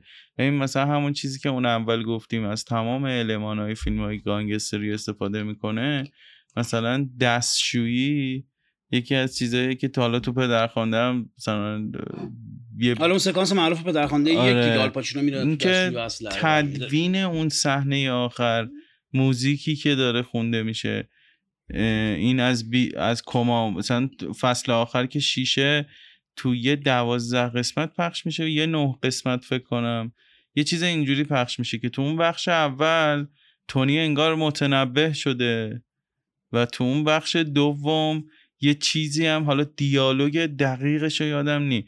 ولی تونی یه چیزی به یکی میگه بکنم به همون برادرزادش همون نفیو کریستوفر که میگه وقتی گلوله شلیک میشه به سمت سر آدم آدم نمی‌فهمه که مرده. یهو همه چی سیاه میشه. آره. که تو حتی صدای دریان آره که تو حتی صدای گلوله رو نمیشنوی اون کسی که به تیر می‌زنه. چون دقیقا ما به اون سکانس پایانی انگار داریم از پیووی آره. تونی روایت رو دقیقا خود کریستوفر هم حالا یه جا خارج از همه یه چیزا تو پشت صحنه صحبت کرده. اون میگه به نظرم تونی میمیره. چرا؟ میگه تا وقتی چیس نیاد خلافش ثابت کنه تونی به نظرم تو اون صحنه میمیره. میگه تدوین چهار بار یه الگوی تکراری رو پیش می‌بره. صورت تونی پارک کردن دخترش اون دستگاه موزیکه آنتونی پس ایجی پسرش. دوباره صورت تونی. دیگه یکم پارک هی میره جلو عقب دختره. صدای در. یه نفر میشینه رو اون صندلی دم در. دوباره ای جی دوباره تونی. این انقدر تکرار میشه تا اون یارو از بغل تونی رد میشه میره دستشویی. همون کسی که قشنگ معلومه یه گرم کن پوشیده که ایتالیایی اکثرا اون آره. تیپو می‌زنن. از بغل تونی میره دستشویی. دوباره پارک کردن حالا سعی دختر. صورت تونی. ای جی پیاز حلقه ای سفارش میده. دوباره دختر صدای اومدن در. نگاه تونی به در و سیاه. یعنی از اونجایی که آره. قراره پیووی تونی باشه که دوباره همون چیزا رو نشون میده اون آهنگم به محض شروع شدن اون آهنگه که میگم یادمم نیست. الان تصویر سیاه میشه. خود کریستوفر می‌گفت که که به نظر منم منم همین برداشت کردم. 11 ثانیه تصویر سیاه میشه که میگه یه سریا حتی بلند شدن زنگ زدن به اچ پی آره یه سریا تلویزیونش رو چک کردن. فکر کردن قطع شده آره همه میگن تلویزیونشون قطع شده. یکی از اتفاقات مهمه تو آمریکا که تماس به روابط عمومی HBO بوده که آقا ما مثلا stream مون حالا چیزمون قطع شد مثلا 11 آره. ثانیه سیاه شد بعد تیتراژ اومدیم پایانش برای ما پخش نشد. آره. اینا یه بار دیگه play میدین. و اون اتفاقه حالا میگم با این چیزایی که حالا مو به مو یه سری آدم اومدن تدوین کردن این POV چیه؟ میگم اون تحلیل کردن سکانس آخر و انقدر فن سوپرانوس وجود داره که اونو دقیقا به تعداد بیننده ها میگن به تعداد آدما راه هست برای رسیدن به خدا. اینم دقیقا به تعداد کسایی که سوپرانوس رو دیدن. این یه شکافی وجود داره که یه سری هم میگن رستوران و دستشویی. بذار به طور کلی یه چیزی رو بگم. این صحنه رستوران و دستشویی یعنی خروج یه آدم از پای میز و رفتنش به دستشویی یه مابعضای کاملا تاریخی مهم در تاریخ مافیا داره. خب؟ که ازش حالا تو این سکانس سوپرانو و معروفترینش هم میشون سکانس آلپاچینو که خب برای اینکه بیاد با این آدم حرف بزنه دم در گشتنش. گفتن آقا پاک اصلا نداره. اینا می‌دونست آره, آره. اینا می‌دونستن که خب این واسه همینم از قبل هماهنگ کردن که حالا توی دستشویی اسلحه باشه که تو سیفونه آره. تو سیفون توالت فرنگی اسلحه باشه. آلپاچینو خارج میشه. مایکل خارج میشه برای دستشویی رفتن میره اسلحه رو برمیداره میاد ترور رو انجام میده که دیگه حالا خودتون پدرخوانده رو دیدون می این یه ماجرای کاملا تاریخیه که لاکی لوچیانو به وجود میاره. لاکی لوچیانو برای اینکه دیگه به یه ریاست اصلی برسه یه رقیبی داشته و اونم ارباب اصلیشون بوده که لوچیانو اعضای گروهش پادوش بودن. عملا این اتفاق میفته منتها با یه تفاوتی که لاکی لوچیانو میره دستشویی منتها اسلحه‌ای بر نمیداره بیاره برای سر بکشه. خودش رو از خطر گلوله خوردن خارج می‌کنه به خاطر اینکه دو نفر استخدام کرده که به محض که اینشون از پای میز بلند شد بیان و میز رو ببندن به رگبار. به خاطر همینم حالا این این واقعی واقعا تاریخی که منجر میشه به حذف ارباب اصلی لاکیلوچیانو خب بارها و بارها در آثار گنگستری مافیایی تکرار شده. میگم خب یه کاملا تاریخی داره که لاکیلوچیانو به وجودش آورده. به بهانه دستشویی خارج میشه تا از معرض گلوله خودش رو خارج کنه و گلوله نخوره و اون رئیسه حذف میشه و خب عملا لوچیانو به ریاست می‌رسه و حالا اتفاقات دیگه که میگم همچنان پیشنهاد می‌کنم سریال مستند ساختن اوباش رو ببینین. فصل اولش رو که خیلی مهمه فصل دومش هم داشتم می‌گفتم نصفمون فصل دومش هم میره سراغ شیکاگو و اینکه آلکاپون چطور از یادم ساده تبدیل میشه به آلکاپونی که من ندیدم ولی به صورت مستند خیلی یعنی جامعه و کامل همه چی کناره همون بله بله کاملا راوی قسم آقای بازیگر اصلی رفقای خوب کی بود؟ که خیانت کرد بهشون و اینا. تازه هم پارسال فوت کرد. ریلیوتا ریلیوتا راوی مستنده.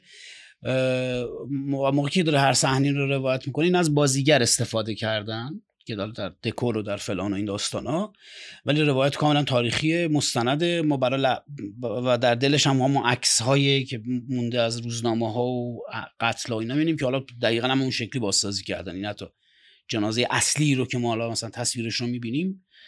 دقیقا همونیه که حالا با کمک بازیگر تو صحنه ساختن. می‌خوام بگم این ماجرای دستشویی رفتن یه نفر و ترور شدن تو رستوران عملا یه مابعضای تاریخی داره که حالا اوجش میشه پدرخوانده و بعدش هم حالا توی سوپرانا هم ازش برای اون خودت اولین برخورد با اپیزود پایانی چی بود؟ یعنی اولین بار که سوپرانوزو میدی مثلا اولین باری که دیدم آره. نمی‌دونستم آخرش چی میشه. من دقیقا همین شکلی من به قطع و یقین معتقد بودم که شخصیت اصلیمون حذف شد. یعنی اما اولی که دیدم گفتم اوکی کشته شد. یعنی ولی باز هم دلایلی سخت گیرانه تر می‌تونه وجود داشته باشه که شما اینو رد کنی به عنوان بیننده و بگی که نه.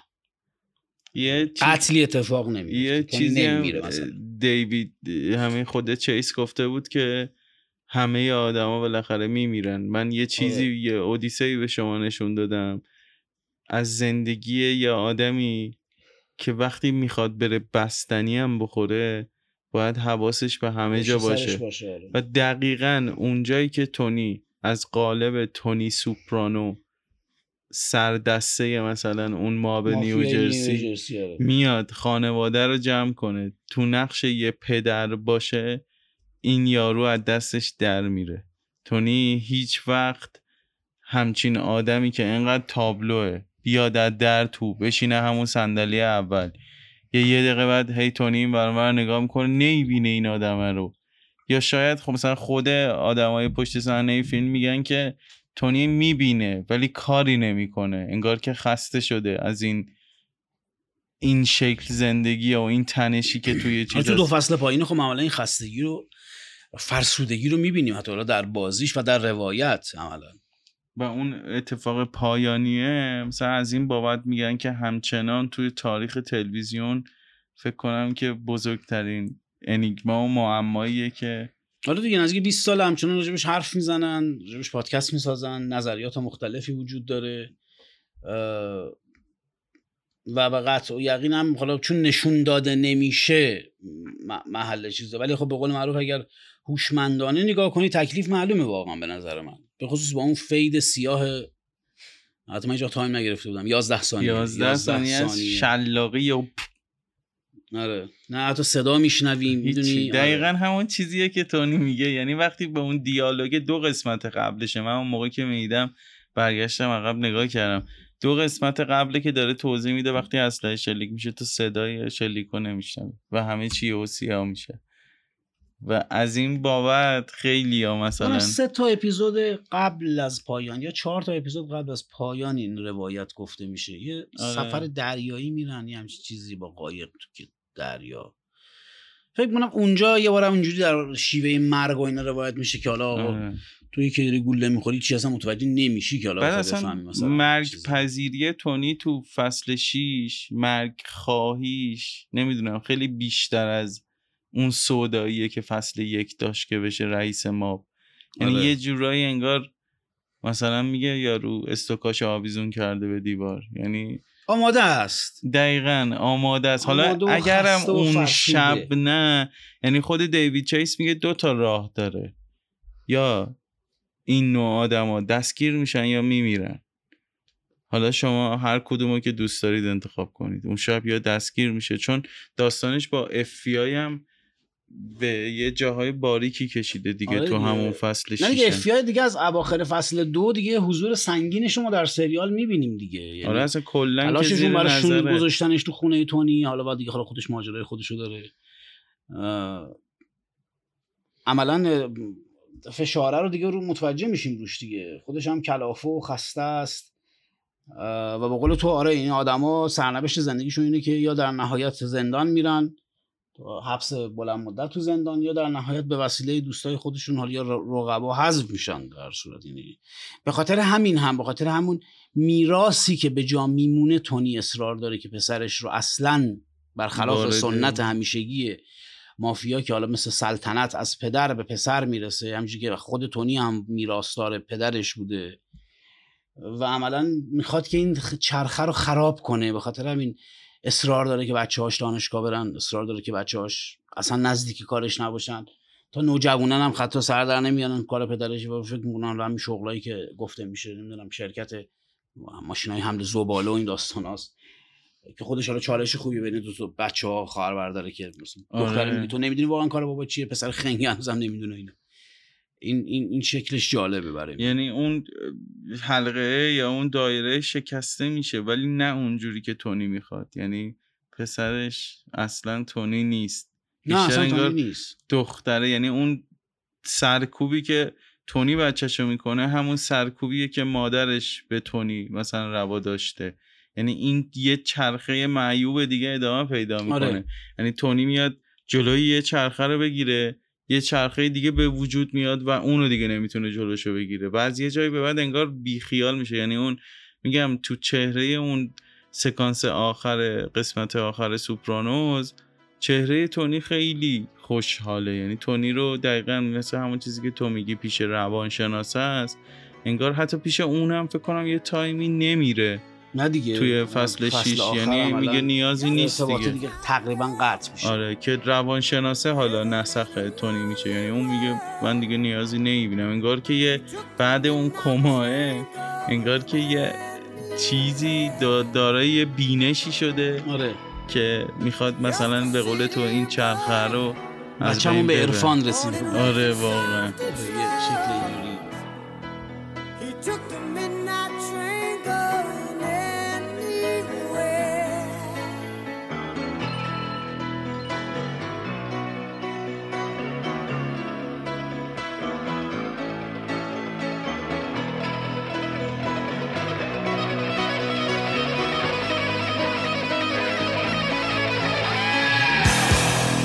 singer in a smoky room.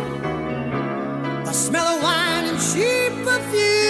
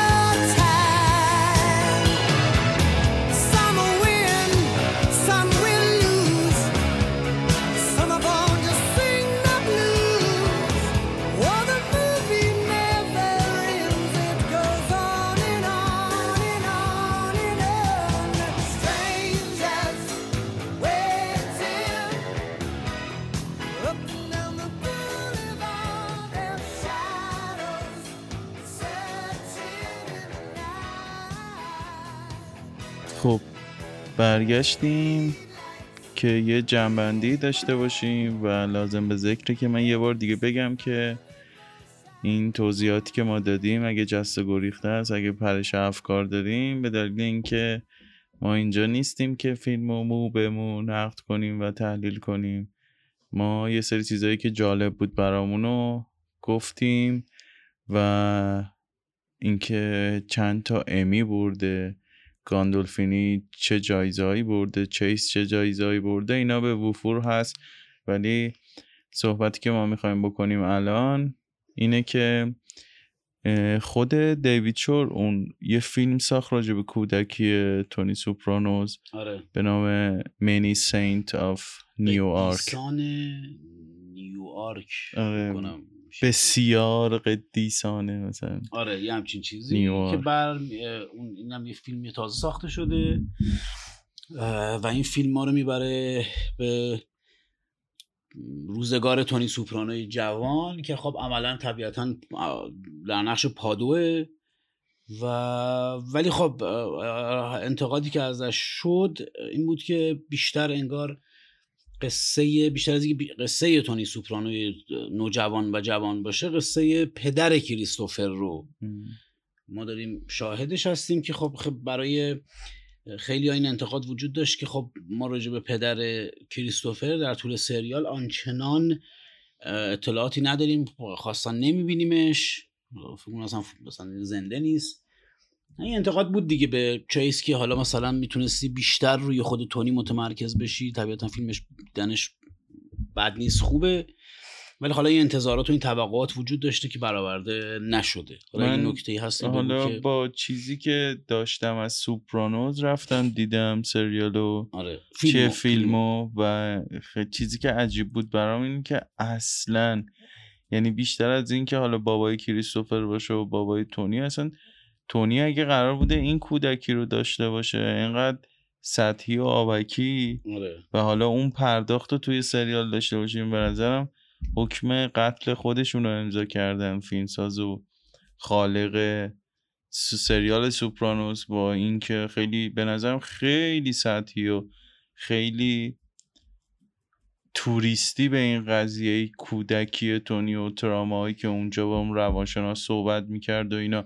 حالا چون اینم مثلا در ادامه اون سریال و مرتبط هم سازندش هم نویسندش گفتیم که یه اشاره بکنیم و حالا به عنوان جمعبندی اگه چیزی هست از تاریخ تلویزیون که سوپرانو باعث بانیش بود حالا یه اشاره کوچیکی کردی ولی اگه چیزی آره. می‌دونی که برامون جالبه بگو که هم خداحافظی کنیم دی. آره ببین شیوه روایتش یا حالا بخوام خیلی ساده و روونتر بگم فیلم نامه هایی که چیس می نویسه برای سریال. خب عملا شبیه کاریه که ساینفلد با کمدی کرده. یعنی عملا به نظر من و حالا به نظر تقریبا همه کارشناسای تلویزیون تاریخ تلویزیون رو در بخش درام به قبل و بعد خودش تقسیم کرده. و دیگه عملا سریال های بعد متاثرن از این فضا متاثرن از این جاه طلبی در روایت و حال دیگه تو اتانا این جمله رو خیلی از دوستان ممکنه شنیده باشن که براین کرانستون بازیگر نقش والتر وایت و خدا حالا خالق سریال بریکین بد عنوان کردن که خب اصلا اگه این سریال ساخته نمی‌شد یا این شخصیت تونی سوپرانو ما هم نمی‌تونستیم شاهد بریکین بد و شخصیت والتر وایت باشیم. این از جهت اینه که دریچه های تازه ای رو در تلویزیون باز می‌کنه و یه روالی رو پیش می‌گیره که خب ما الان در سالهای اخیر شاهدش هستیم که عملا سریال ها فضای موفقتری دارن نسبت به سینمایی که به خصوص توی یه دهه اخیر به شدت متاثر شده از فضای ابرقهرمانی و ما اگه یه کار درام خوب بخوایم بیشتر باید به تلویزیون مراجعه کنیم میگم توی سالهای اخیر تا سینما. و این میگم شکل روایتش یکی از بزرگترین متاثراش آقای سیمونه که میاد اون نوع روایتی که چیس در سوپرانو بنیان گذاریش کرد رو در وایر ادامه میده. از نظر ساخت شخصیتی عمیق من فکر نمی کنم انقدر در بخش درام تالا تلویزیون شاهد شخصیتی به عمق و قنای تونی سوپرانو بوده باشه. و خب همین باعث میشه که نویسنده ها جسورتر بشن و سعی کنن آزمون و خطا کنن و ما عملا وارد این دوره میشیم که میگم حالا به اشتباه خیلی ها میگن که دوره طلاییه که حالا از نظر تبارشناسی خود آمریکایی ها این دوره طلایی نیست. پیشنهادم می‌کنم که دوستان یه مجموعه مستندی رو دنبال کنن سریال مستندهایی رو دنبال کنن که حالا متاسفانه نویس فارسی نداره که تام هنگس ساخته. تام هنگس با نگاه با این نگاه با شرکت خودش تهیه کنندگی کرده و یه مجموعه های ساخته تحت عنوان دهه ها که از دهه پنجاه شروع میشه یعنی فصل اولش دهه پنجاه فکر کنم هفتش اپیزوده و اینا مربوط میشه به تاثیر تلویزیون روی فرهنگ عامه روی آن چیزی که به قول حالا فرهنگ پاپ خونده میشه و اینکه سریال ها و شخصیت های تلویزیونی چطور تأثیر گذاری کردن که با دهه 50 شروع میشه دهه 60 70 و برای من دو تا دهه 80 و 90 مهمه و دهه 2000 ببخشید 50 رو شک دارم فکر کنم دهه 60 70 80 و هر کدوم از این دهه ها مثلا دهه 70 دهه 80 یه سریال 6 7 الی 8 اپیزودیه و مثلا دهه 90ش عملا خود پستر اصلی این مجموعه سریال مستند که روایت می‌کنه اینکه حالا تلویزیون چه تاثیر داشته چه تغییراتی کرده در این سالها. پوستر دهه 90 عملا پوستر از پوستر ساینفلد استفاده شده یعنی شخصیت های سریال ساینفلد رو پوستر دهه 90 هستن. پوستر دهه 80 ترکیب شده از عکس چند نفر که به نظر سازنده ها تاثیرگذار و مهم بودن که از ریگان هست مدونا هست و مایکل جکسون. و حالا اون فضای آغاز سینمای علمی تخیلی که حالا تو دهه 80 هم اوج می‌گیره. و آثاری که متاثر بوده ازش. و دهه 2000 هم عملا پستر تصویری از تونی سوپرانو که میاد از 2000 تا 2010 رو بررسی می‌کنه و اگر اشتباه نکنم تموم شده مجموعه ها دوستان اگه مشکل زبان ندارن حتما ببیننش فوق العاده است این مجموعه ها یه ذرم کمیابه یعنی تو اکثر سایت ها نیست. من تو سایت سینما دیده بودم که کامل داشت مجموعه رو خدا من خودم هم دارم و دیدمش و خیلی آموزنده بود برای من. که بخوای سر در بیاری. حالا چطور تغییرات اتفاق افتاد و اومد و جلو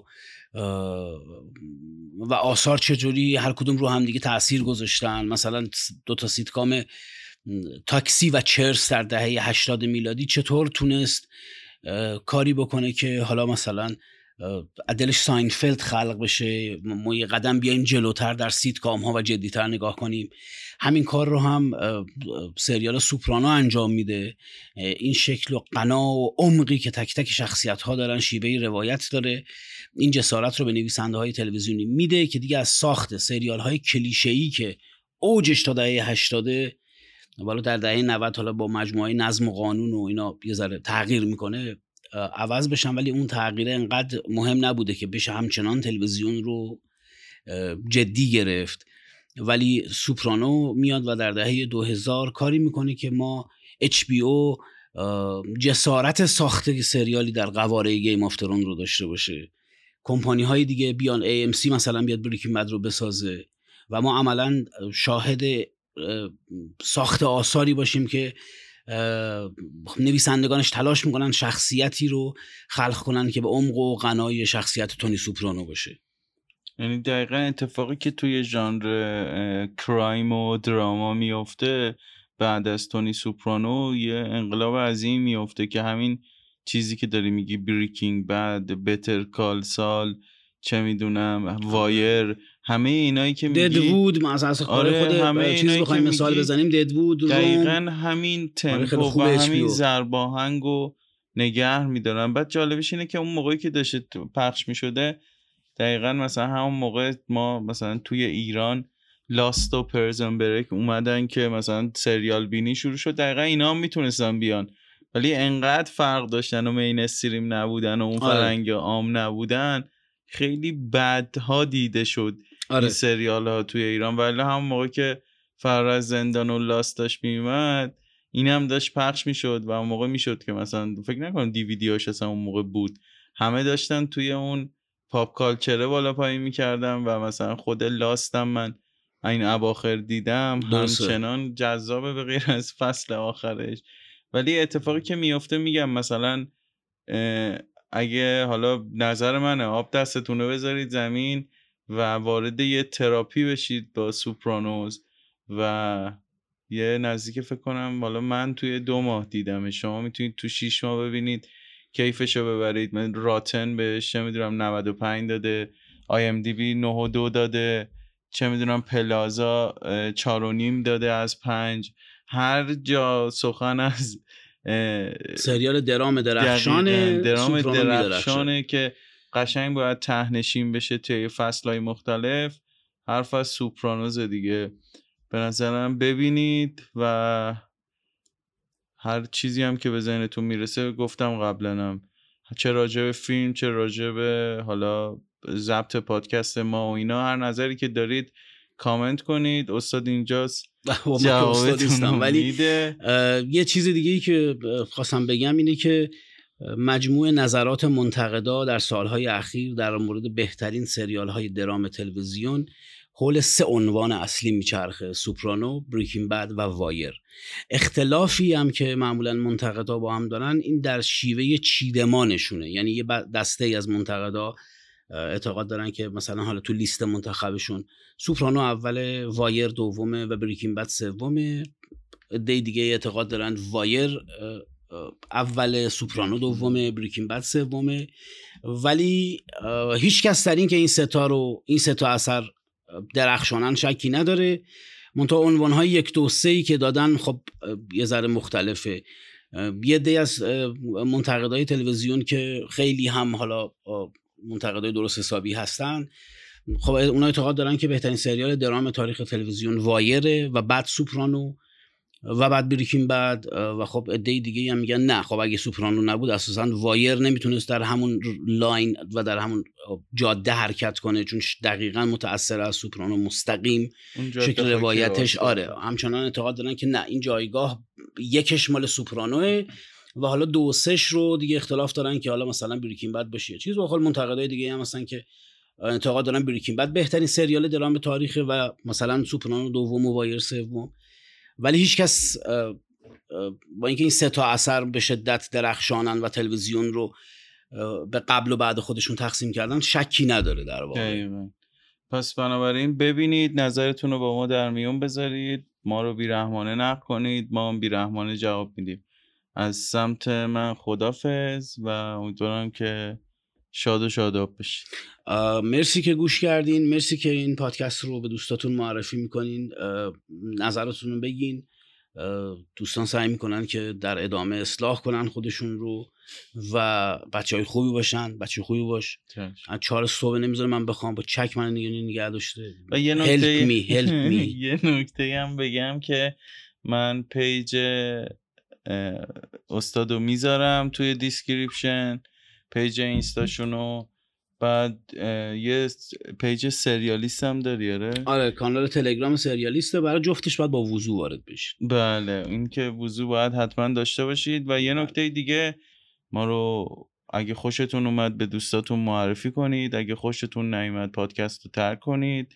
اگه خوشتون نیومد و احساس کردین وقتتون گرفته شده از دوستایی که خوشتون نمیاد اینو معرفی کنید که اونا وقتشون گرفته ما رو همین انتقام بگیرید آره به اونایی که خوشتون نمیاد معرفی کنید و You've never seen the other one. آره من بخوابم. Show you. همونجا میخوابم. قربونتون برم. مرسی که گوش کردید و مرسی که حمایت کردید. You and Anthony Jr. just said Mr. Miller's car got stolen. Maybe you could help find it. What are you getting in science? D plus. See what I can do. Father?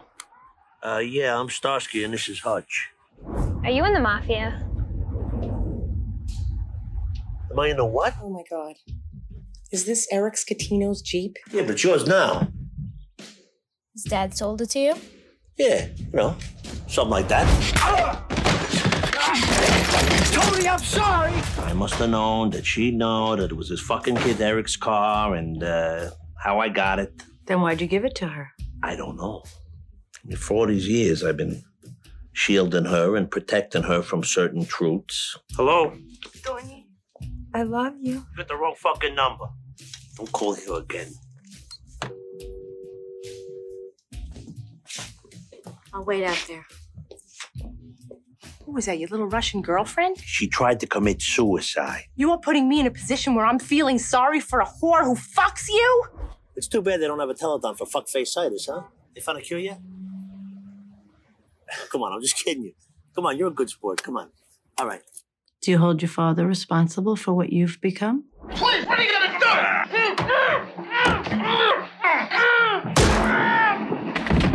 Anthony, what I fucking tell you? This man you emulate, the lies, the betrayals with other women. You're not so bad. You have many fine qualities. You're big and strong, full of life. Obviously, we finally touched on something here. What you witnessed that day, where the meat came from, and your mother's great pleasure in it. And also the thought that someday you might be called upon to bring home the bacon. We are a family.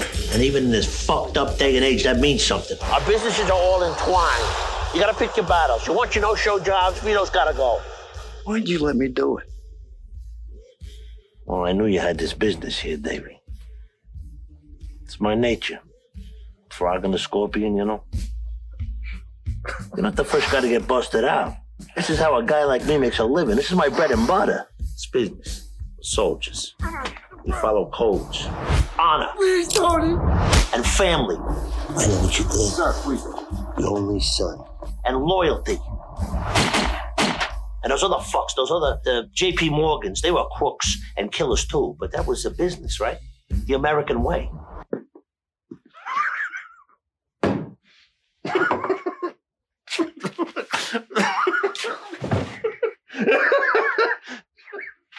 Fuck this. Where you going? It's not bad enough you wake me in the middle of the night. I gotta get my balls broken too? Go with my nephew. Do what he says. Do I have a choice? Yeah, you got a choice. You can continue to run the game. You know I'm under fucking house arrest, you cute fuck. Well, then take the bite I give you and be happy. You know, your father and me started that game over 30 years ago. My brother Johnny was one keen motherfucker. Oh, yeah. That's why he left us with chichi beans. You don't know what you're talking about. Your father left Livia with a fucking package that could choke a fucking elephant. I gotta tell you, she's like a woman with a Virginia ham under her arm, crying a blues because she has no bread. What are you crying? I don't want to go there. You need toughening up. Tony. My son has panic attacks. Oh God. Hey, Anthony. Jack. He's got that putrid, rotten, fucking soprano gene. When you blame your genes, you're really blaming yourself.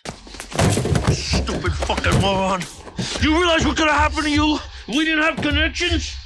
It's not in your nature. You don't know me. And you don't know anything about me. You make me want to cry. This is the part when I'm supposed to tell you how terrible my father was and the terrible things he did to me and how he ruined my life. I picked up Anthony from school. We went to the game. Nicky gave us the tickets. You're a goddamn liar. Ask Anthony you don't believe me. But I'll tell you something. I was proud to be Johnny Soprano's kid. Where were you last night, Anthony? We were at Cousin Jimmy's, Ma. Do you think that's how your son feels about you? Yeah, probably. And I'm glad. I'm glad if he's proud of me. But that's the bind I'm in, because I don't want him to be like me. It's in the blood. It's hereditary. Genetic predispositions are only that predispositions. It's not a destiny written in stone. You're born to this shit. You are what you are. Your father never had the makings of a varsity athlete. Oh, what the? Small hands. That was your problem. Oh, yeah. Daddy always said that. That's not the point. What is it with you and this obsession with this varsity crap? The other day you said it. Tony, relax. It's not a big deal. It's undermining. And it's the kind of stuff I'm teaching my kids not to do. So I don't want to hear it again. End of subject. So coming down, I heard on the radio, looks like the Jets are going to grab that kid from Tulsa, that tight end. All I know is you never had the makings of a varsity athlete. Oh, son of a bitch! We're trying to get to root causes. Maybe you pass out because you're guilty over something. Maybe the fact that you stick your dick into anything with a pulse. You ever thought of exploring that as a root cause? I'm afraid I'm going to lose my family. I think I lost the duck. You and me, we, we react without thinking. That's why I get mad at you. You know, I, I see myself in you. I couldn't ask for a better son, AJ. Do you know that I love you? Yes. I know that you love me. But doesn't think I love you enough. Can you listen to her? I find I have to be the sad clown, laughing on the outside, crying on the inside. Let me tell you something, AJ. I don't care how close you are. In the end, your friends are gonna let you down. You got no fucking idea what it's like to be number one. You're completely alone with it all. Someday soon, you're gonna have families of your own. And if you're lucky, you'll remember the little moments, like this, that were good. Family. They're the ones you can depend on.